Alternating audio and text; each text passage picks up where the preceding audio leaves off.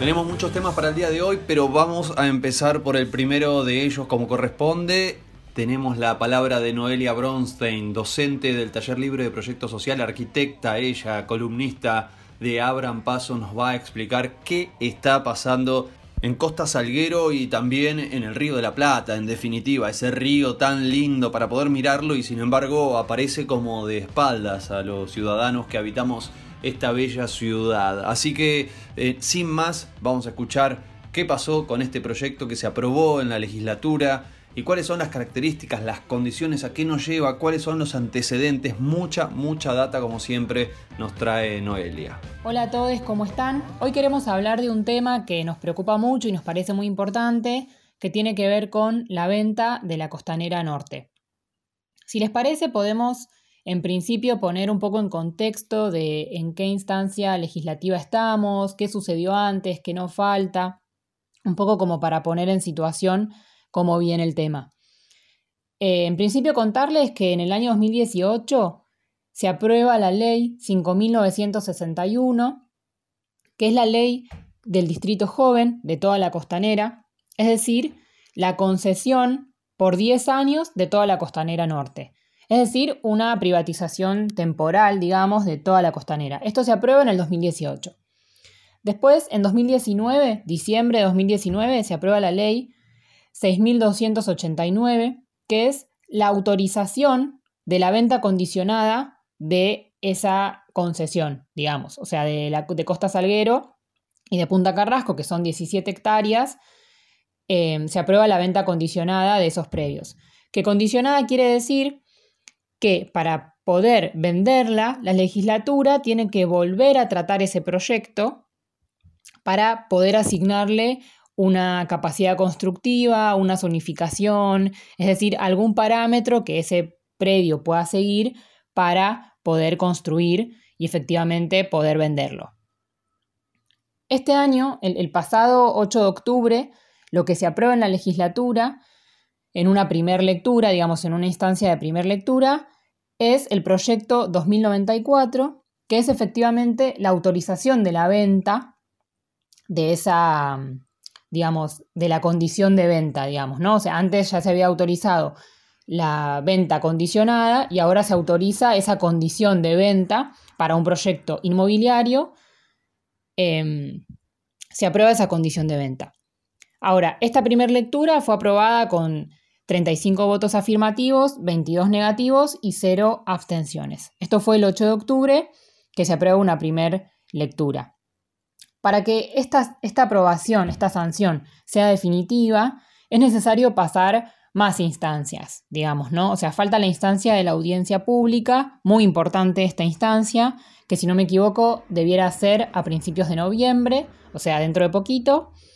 Y falta la segunda lectura de este proyecto de ley, que es donde sería la sanción definitiva, digamos. Eh, y en esa instancia se puede aprobar, modificar o directamente rechazar el proyecto, con lo cual todavía estamos a tiempo de salvar la Costanera. Y para que esa sanción sea definitiva faltan algunas instancias, como por ejemplo la audiencia pública, que va a ser el próximo veintisiete de noviembre, que es una instancia muy importante. Quienes quieran y puedan participar tienen que inscribirse a partir del veintinueve de octubre en el sitio web de la legislatura. Muy importante participar en la audiencia. Después va a estar la segunda lectura del proyecto, en donde ahí es, es donde se da la sanción definitiva. Quiere decir que se puede, digamos, aprobar, modificar o hasta incluso rechazar directamente el proyecto. Así que, bueno, faltan algunas instancias para poder eh, llegar a la sanción definitiva. Y algo importante que pasó en estos últimos días en relación a, a esta cuestión tiene que ver con que el día veintitrés de octubre se presentó una apelación desde el Frente de Todos, principalmente la diputada Gabriela Cerruti, junto con el Observatorio por el Derecho a la Ciudad, junto con la Cátedra Libre de Ingeniería Comunitaria, la Fundación Ciudad y el Instituto de Pensamiento y Políticas Públicas. Se presentó una apelación a este proyecto y lo que dice es que hasta tanto recaiga sentencia definitiva o la legislatura modifique expresamente la situación de dominio del predio Solo podrán adoptarse medidas de administración, evitando toda decisión que afecte de algún modo la titularidad del dominio del inmueble. ¿Qué quiere decir esto? Que no se puede vender hasta que no haya una sanción definitiva, que recién se va a dar en la segunda lectura, como ya dijimos. Con lo cual, esto, de alguna manera, presenta un freno a la venta de la costanera. Ah, pero qué bien, qué bien, Noe. La verdad que nos dejás un poquito más tranquilos, sobre todo si lo dice alguien, una docente del Taller Libre de Proyecto Social que viene investigando desde hace tiempo este tema muy, pero muy importante. Veamos cuáles son los factores por los cuales tenemos una un río o una ciudad, mejor dicho, de espaldas al río. Para meternos un poco más en tema y entender también qué implica la venta de la costanera, cuál es el impacto que tiene y demás. Por ahí también empezar a pensar que el proyecto general de toda la Costanera Norte tiene treinta y dos hectáreas en todo su desarrollo, pero puntualmente los predios de Costa Salguero y Punta Carrasco son diecisiete hectáreas, un predio enorme, y la venta de estos predios implica directamente privatizar la vista y el acceso al río, digamos, es una barrera más que profundiza esta situación urbana que siempre decimos que la Ciudad de Buenos Aires le da la espalda al río, ¿no? Creemos que este tipo de proyectos agudiza más esa, esa barrera urbana y esa relación que tiene Buenos Aires con el río. Este megaproyecto inmobiliario implica parques, edificios de lujo de diez pisos de altura, la creación de un barrio náutico y demás, que creemos también que eso genera un gran impacto ambiental en toda la ciudad. Que este tipo de... de emprendimientos no solo privatizan, como decíamos, la vista y el acceso al río, sino también reduce el espacio absorbente de la tierra, que sabemos que eh, ayuda al manejo de inundaciones y a mitigar un poco el impacto ambiental. Sabemos que existe un déficit enorme de espacio verde público en la Ciudad de Buenos Aires, ya hemos hablado un poco de eso, pero sabemos que es un déficit enorme y que todo... Todos estos emprendimientos inmobiliarios, en vez de mitigar un poco el impacto ambiental, lo que hacen es aumentarlo, lo que hacen es que eso sea más agudo aún. Y también creemos que es algo que afecta a toda la ciudad, que no es solamente un, un problema de la gente de Palermo o de Recoleta, sino que es algo que nos afecta a todos. Entonces también un poco difundir y visibilizar estas problemáticas nos ayuda a entender también cómo son estos procesos de degradación del ambiente, que siempre parecieran que suceden en otro lugar, ¿no? Que, que les pasa a otros, pero también es un problema urbano y también nos pasa en nuestra ciudad.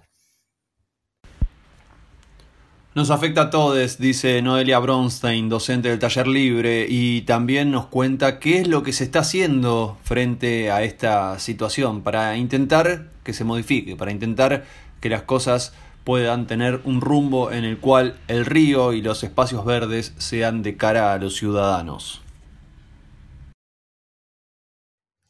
Y en relación a esto, contarles también que hubo el martes pasado una reunión, el martes eh, veinte de octubre más precisamente, hubo una reunión convocada desde la coordinadora La Ciudad Somos Quienes La Habitamos. Eh, esta coordinadora está compuesta también por varias organizaciones, entre ellas el Observatorio por el Derecho a la Ciudad. Convocaron a una reunión, a un debate, para terminar de armar los lineamientos de un proyecto de ley que justamente haga frente a esta venta de la costanera, el proyecto Parque Público Nuestro Río, eh, una especie de proyecto bandera, que siempre decimos también desde el Taller Libre de Proyecto Social, el proyecto bandera como, como herramienta de lucha, ¿no? Que en este caso surge también desde la comunidad y para la comunidad, y son quienes toman en sus manos justamente esta lucha por la no venta de la costanera y porque sea un parque público para todos y todas. Creemos muy importante como que además de un reclamo o una necesidad, haya una propuesta que nos permita como tomar en nuestras manos eh, esa lucha. Entonces, bueno, contarles un poco de qué se trata este proyecto, que tiene como objetivos generales desprivatizar la costanera, establecer un parque público y que el nombre sea puesto desde la ciudadanía, ¿no? Esta idea de parque público Nuestro Río también surgió de, de una reunión y fue como también una decisión colectiva. Un poco lo que trae este proyecto es, en principio, la derogación de la creación del Distrito Joven, que también el Distrito Joven incorpora como el uso del suelo, la zonificación de U catorce, que es lo que permite como construir, por decirlo de alguna manera. Entonces se propone que sea urbanización parque eh, y no eh, que, que no se permita construir. La derogación también de la venta condicionada de Costa Salguero, eh, se pide la nulidad de los permisos de venta. Bueno, la derogación de todas estas leyes que van eh, en contra del parque público, digamos, ¿no? Además, se hace mucho hincapié en que este tipo de normativas van en contra, absolutamente en contra de lo que es el Plan Urbano Ambiental, que un poco también de algo de eso hablamos, pero van en contra también de, de la Ley General del Ambiente, y se está violando también el artículo ocho de la Constitución de la Ciudad de Buenos Aires, donde se señala que los espacios que forman parte del contorno ribereño de la ciudad son públicos y de libre acceso y circulación. Eso también se está violando, con lo cual se pide la derogación de estas leyes que mencionamos al principio, que tienen que ver con el Distrito Joven y con la venta y la condición de venta de la costanera. También en este proyecto de ley Eh, se explicita el tema de la creación del Parque Público Nuestro Río en los predios de Costa Salguero y Punta Carrasco, donde, digamos, se, se prioriza el espacio verde público, el acceso libre, sin restricciones, gratuito y para toda la comunidad. De nuevo, como la importancia del espacio verde público, ¿no? Habiendo tanto déficit. Y otra este, cuestión que me parece importante destacar de este proyecto de ley tiene que ver que en un artículo se destaca también la elaboración participativa del plan integral del parque. Es decir, que ese plan integral va a ser pensado, planificado y debatido colectivamente, ¿no? En donde se, se pide como la participación obligatoria de los consejos consultivos de las quince comunas. Obligatoria, pero no la única, ¿no? Pero bueno, que sí o sí sean todas las comunas las que participen en el debate de este eh, plan integral del parque público, ¿no?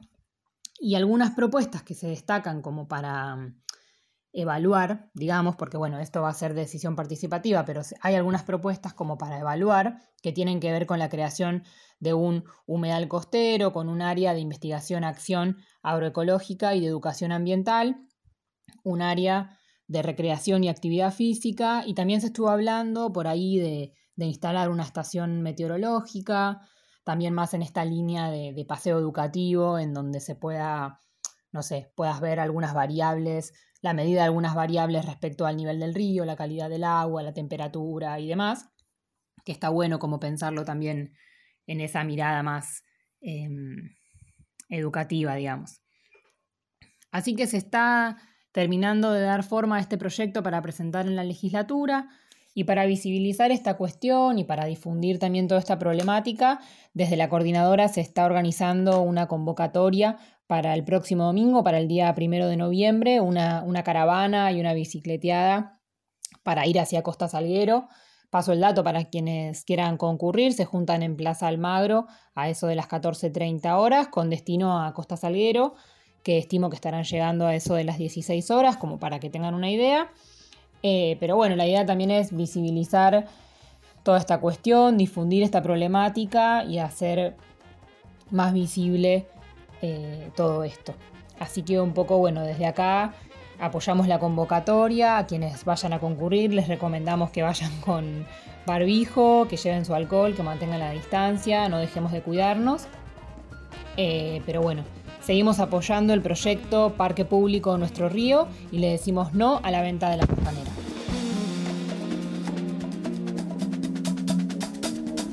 Bueno, pero cuántas cosas hermosas que se están pensando. Fíjense lo que es la inteligencia colectiva entre los profesionales, los ciudadanos, las organizaciones.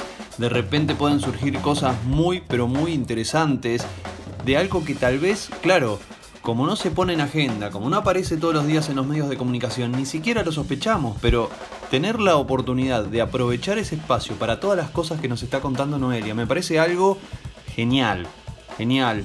Y bueno, la idea un poco aquí, desde Abran Paso, en esta columna del Taller Libre de Proyecto Social, con Noelia Bronstein, es justamente acercar esta, esta cuestión, estas ideas, para que sepan los vecinos que es posible empezar a tomar otros rumbos totalmente distintos, para pensar que eh, porque vivimos en una ciudad llena de cemento, no nos tenemos que eh, relajar, no nos tenemos que resignar a tener eso como único horizonte. Es posible aprovechar muchos de los espacios, potenciarlos, llevarlos a que podamos disfrutar de lo verde, de la naturaleza, del río, de todo lo que genera y todas las bondades que tiene, en definitiva, para un hábitat un poco más digno, para vivir mejor. De eso se trata lo que estamos conversando aquí con Noelia y con el Taller Libre de Proyecto Social.